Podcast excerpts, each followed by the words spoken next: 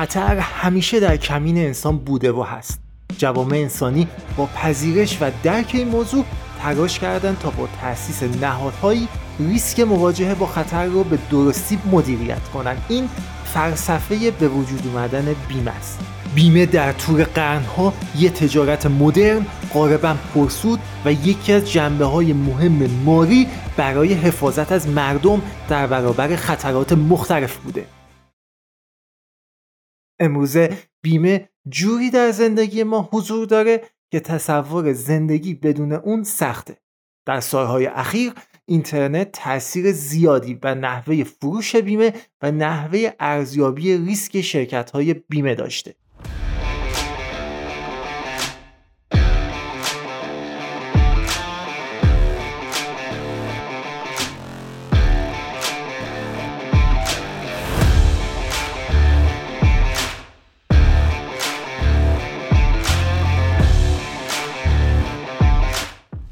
بیمه قدمتی به اندازه قدمت تاریخ جامعه بشری داره.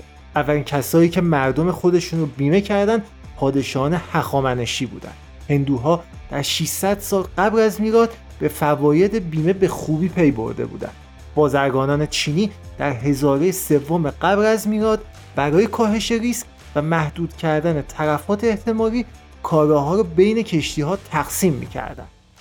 در یونان باستان در قرن چهارم بیمه به خوبی شناخته شده بود. وامهایی به بازرگانان اعطا می‌شد با این شرط که اگه محموله در دریا گم شد نیازی به بازپرداخت وام نیست.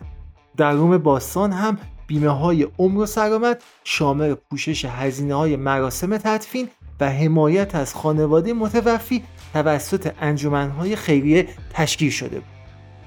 در قرن دوازدهم در آناتوری نوعی از بیمه دولتی وجود داشت که اگر تاجران در منطقه مورد سرقت قرار می گرفتن خزانهداری دولت خسارت اونها رو جبران می‌کرد. اما اولین قانون مکتوب در ارتباط با بیمه رو باید در قرن 18 قبل از میلاد و در اثر تاریخی تمدن بابل روح همورابی جستجو کنیم به موجب قوانین این روح بدهکار مجبور نبود وامهای خودش رو در صورت از کار افتادگی مرگ یا گرفتار شدن به براهای طبیعی باز پرداخت کنه.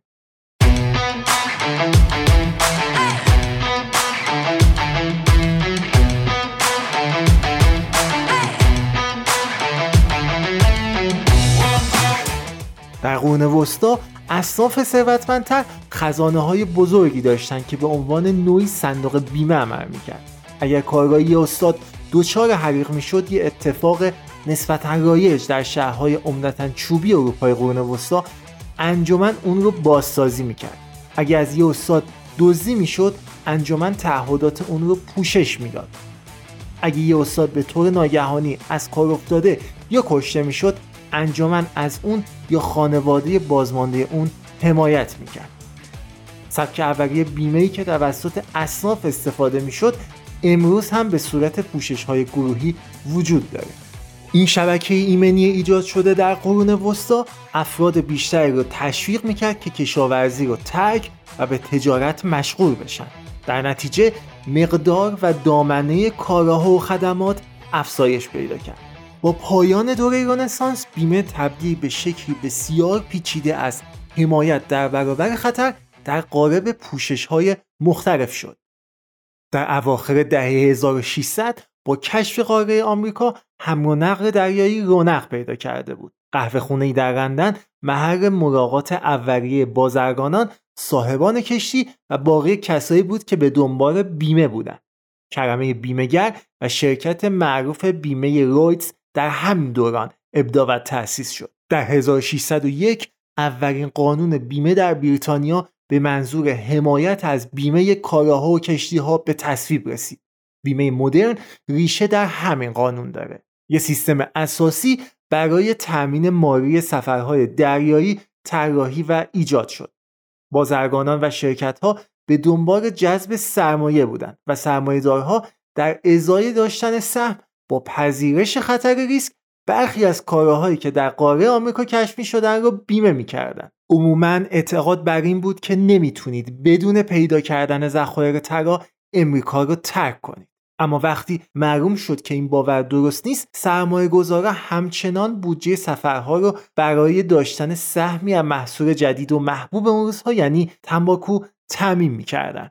با اختراع ماشین حساب توسط پاسکار و پیر دو فرما در سال 1654 راهی برای بیان احتمالات و درک بهتر از سطوح ریسک کشف شد. این پیشرفت موجب رسمی شدن عمل پذیر نویسی و مقرون به صرفه شدن بیمه شد. در 1666 طی آتش سوزی بزرگ رندن بیش از 13 هزار خونه در آتش سوخت و بسیاری از بازمانده ها بی خانمان شدند. با افزایش هرج و مرج و خشم گروهی از بیمهگرا که تا پیش از این به صورت انحصاری در زمینه بیمه های دریایی فعالیت می‌کردند با توجه به تقاضا و نیاز جامعه با تأسیس شرکت هایی اقدام به فروش بیمه آتش سوزی کردند. اولین نشونه های ظهور بیمه مدرن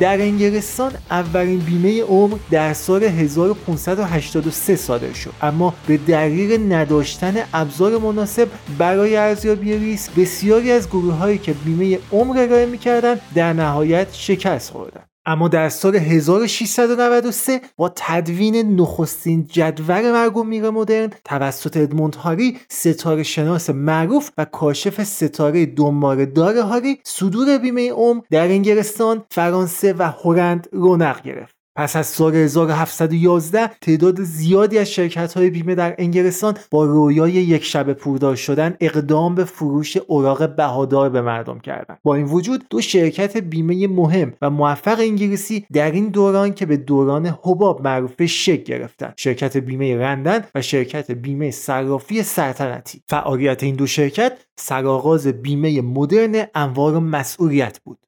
اما در اروپای شرقی بیمه پس از انقلاب 1917 در روسیه مری شد. طبق سیاست های حکومتداری کمونیستی پوشش بیمه برای انوار دولتی و مزارع اجباری بود. بیمه های انوار، عمر، حوادث و مستمری هم به شهروندان فروخته می‌شد. پس از فروپاشی اتحاد جماهیر شوروی و حرکت به سمت اقتصاد بازار آزاد، کشورهای اروپای شرقی سیستم های بیمه ای رو توسعه دادند. از سیستم های بسیار متمرکز و تحت کنترل دولتی گرفته تا سیستم های غربی.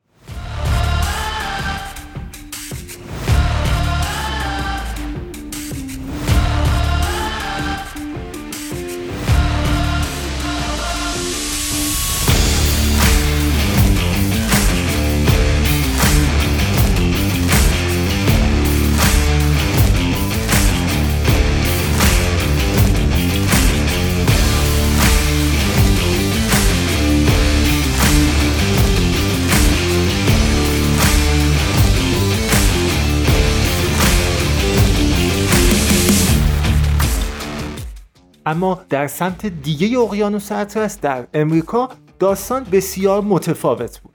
زندگی مستمر نشین ها پر از خطراتی بود که هیچ شرکت بیمه ای اون رو رمز نمی‌کرد. بیماری و گرسنگی. تقریبا از هر چهار مستمر نشین سه نفر کشته می شدن دوره‌ای که به زمان گرسنگی معروف شد. سرانجام بعد از گذشت 100 سال با ارتقاء سطح رفاه و همزمان با شکلگیری ایده ملت واحد بیمه توسط یکی از بنیانگذاران این کشور وارد چشمانداز امریکا شد. در 1752 اولین شرکت بیمه آمریکایی با ارگو برداری از یک شرکت بیمه انگلیسی توسط بنجامین فرانکلین و چندین شهروند برجسته دیگه تأسیس شد. شرکت بیمه فیلادلفیا برای خونه ها بیمه آتش سوزی صادر می‌کرد. مثل بیمهگرهای مدرن این شرکت بازرسهایی را برای ارزیابی املاکی که صاحبان اونها برای پوشش بیمه آتش سوزی درخواست داده بودند میفرستاد و املاکی که فاقد استانداردهای لازم بودند رد می‌شدند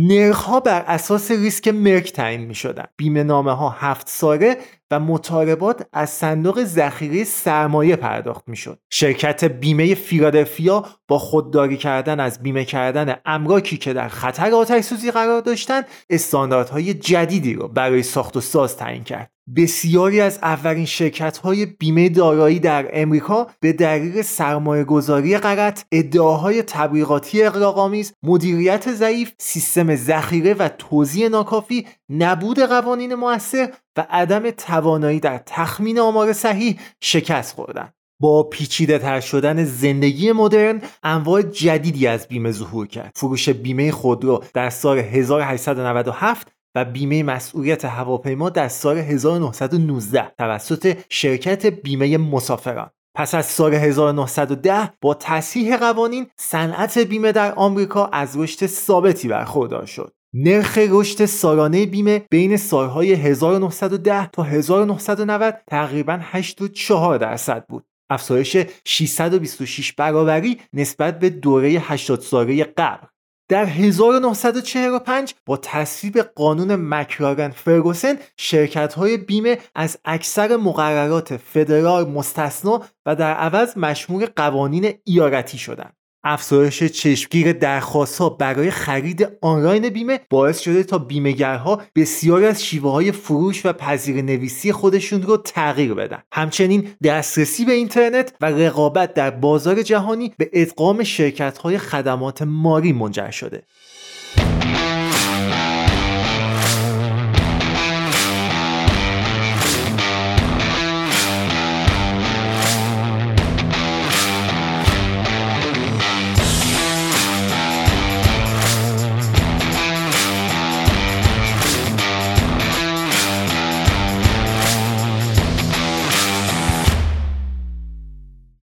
صنعت بیمه در ایران قدمتی حدوداً 80 ساله داره.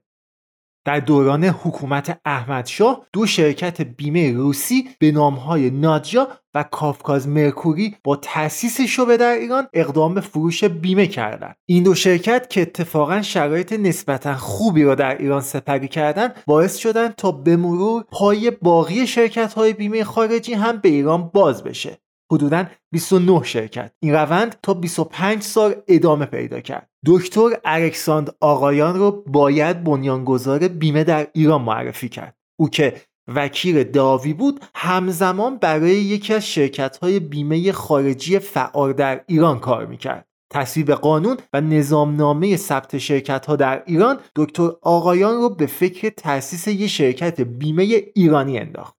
نهادهایی مثل مؤسسه بینالمللی سندیکای بیمهگران با طرح راهاندازی بیمه ملی مخالفت کردند. اونا معتقد بودند یه دولت تک قطبی و بی تجربه در عرصه بیمه توانایی و صلاحیت راه اندازی بیمه را نداره. سرانجام این مخالفت ها تأثیر نکرد و ایران به عنوان اولین کشور در منطقه بیمه ملی را راه اندازی کرد. بیمه ایران به عنوان قدیمی ترین و اولین شرکت بیمه در ایران در سال 1314 و با سرمایه اولیه معادل دو میلیون تومن راه اندازی شد. مخالفت هایی که در ابتدا با راه اندازی بیمه مری شده بود کم کم خودش رو نشون داد و مشکلاتی را برای بیمه ایران به همراه داشت.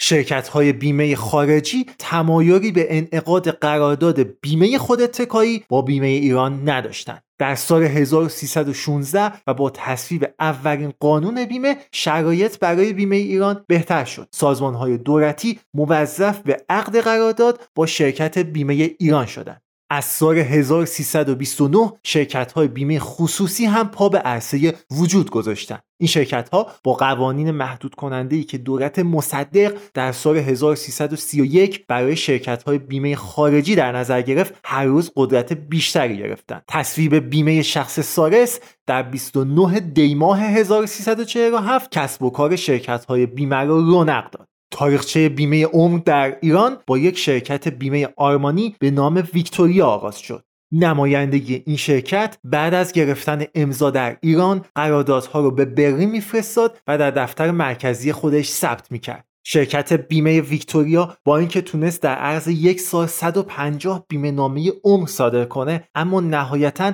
سال بعد از شروع کار منحر شد تمامی بیمه نامه ها و حق بیمه ها رو به بیمه ایران که تازه تأسیس شده بود منتقل کردند. بیمه ایران در بد و تأسیس به دلیل عدم داشتن بیمه خود تکایی قادر به صدور بیمه عمر و حوادث نبود. اما مذاکرات با یه شرکت بیمه سوئیسی به نام اونیون نتیجه داد و اونا تونستن از این شرکت بیمه خود تکایی خریداری کنن تا سال 1336 بیمه ایران تنها بیمه ای بود که بیمه عمر صادر می‌کرد. بعد از اون شرکت مری بیمه و بعدها هم بیمه امید اقدام به صدور بیمه عمر کردند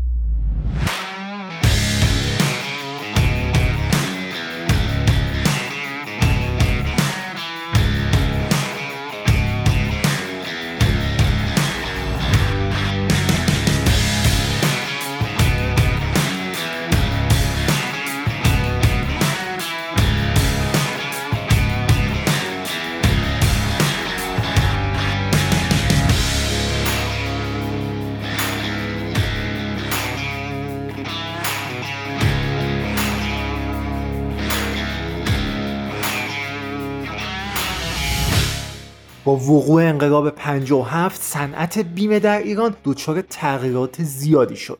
تمام شرکت های بیمه مری اعلام شدند. بعد از اون مجوز فعالیت تمام شرکت های بیمه به غیر از ایران آسیا و اربورس رفع شد. مدتی بعد ده شرکت بیمه کوچکتر در بیمه دانا ادغام شدند. در سال 1358 به دلیل ایرادات فقهی صدور بیمه عمر ممنوع شد. اما سال 1373 پس از رفع مشکلات بار دیگه صدور بیمه عمر اثر گرفته شد. تا سال 1381 که قانون تأسیس شرکت های بیمه غیر دولتی به تصویب مجلس رسید هیچ شرکت بیمه خصوصی در ایران فعالیت نمی‌کرد. پس از تصویب این قانون بیمه حافظ به عنوان اولین شرکت بیمه خصوصی در ایران فعالیت خودش رو آغاز کرد. بعد از بیمه حافظ بیمه های پارسیان، رازی، کارآفرین و مرد فعالیت خودشون رو آغاز کردن. در حال حاضر حدود سی شرکت بیمه در ایران در حال ارائه خدمات بیمه ای هستند سپاس که تا انتها همراه من بودید. من سروش خداوردی هستم و اینجا پارپیتز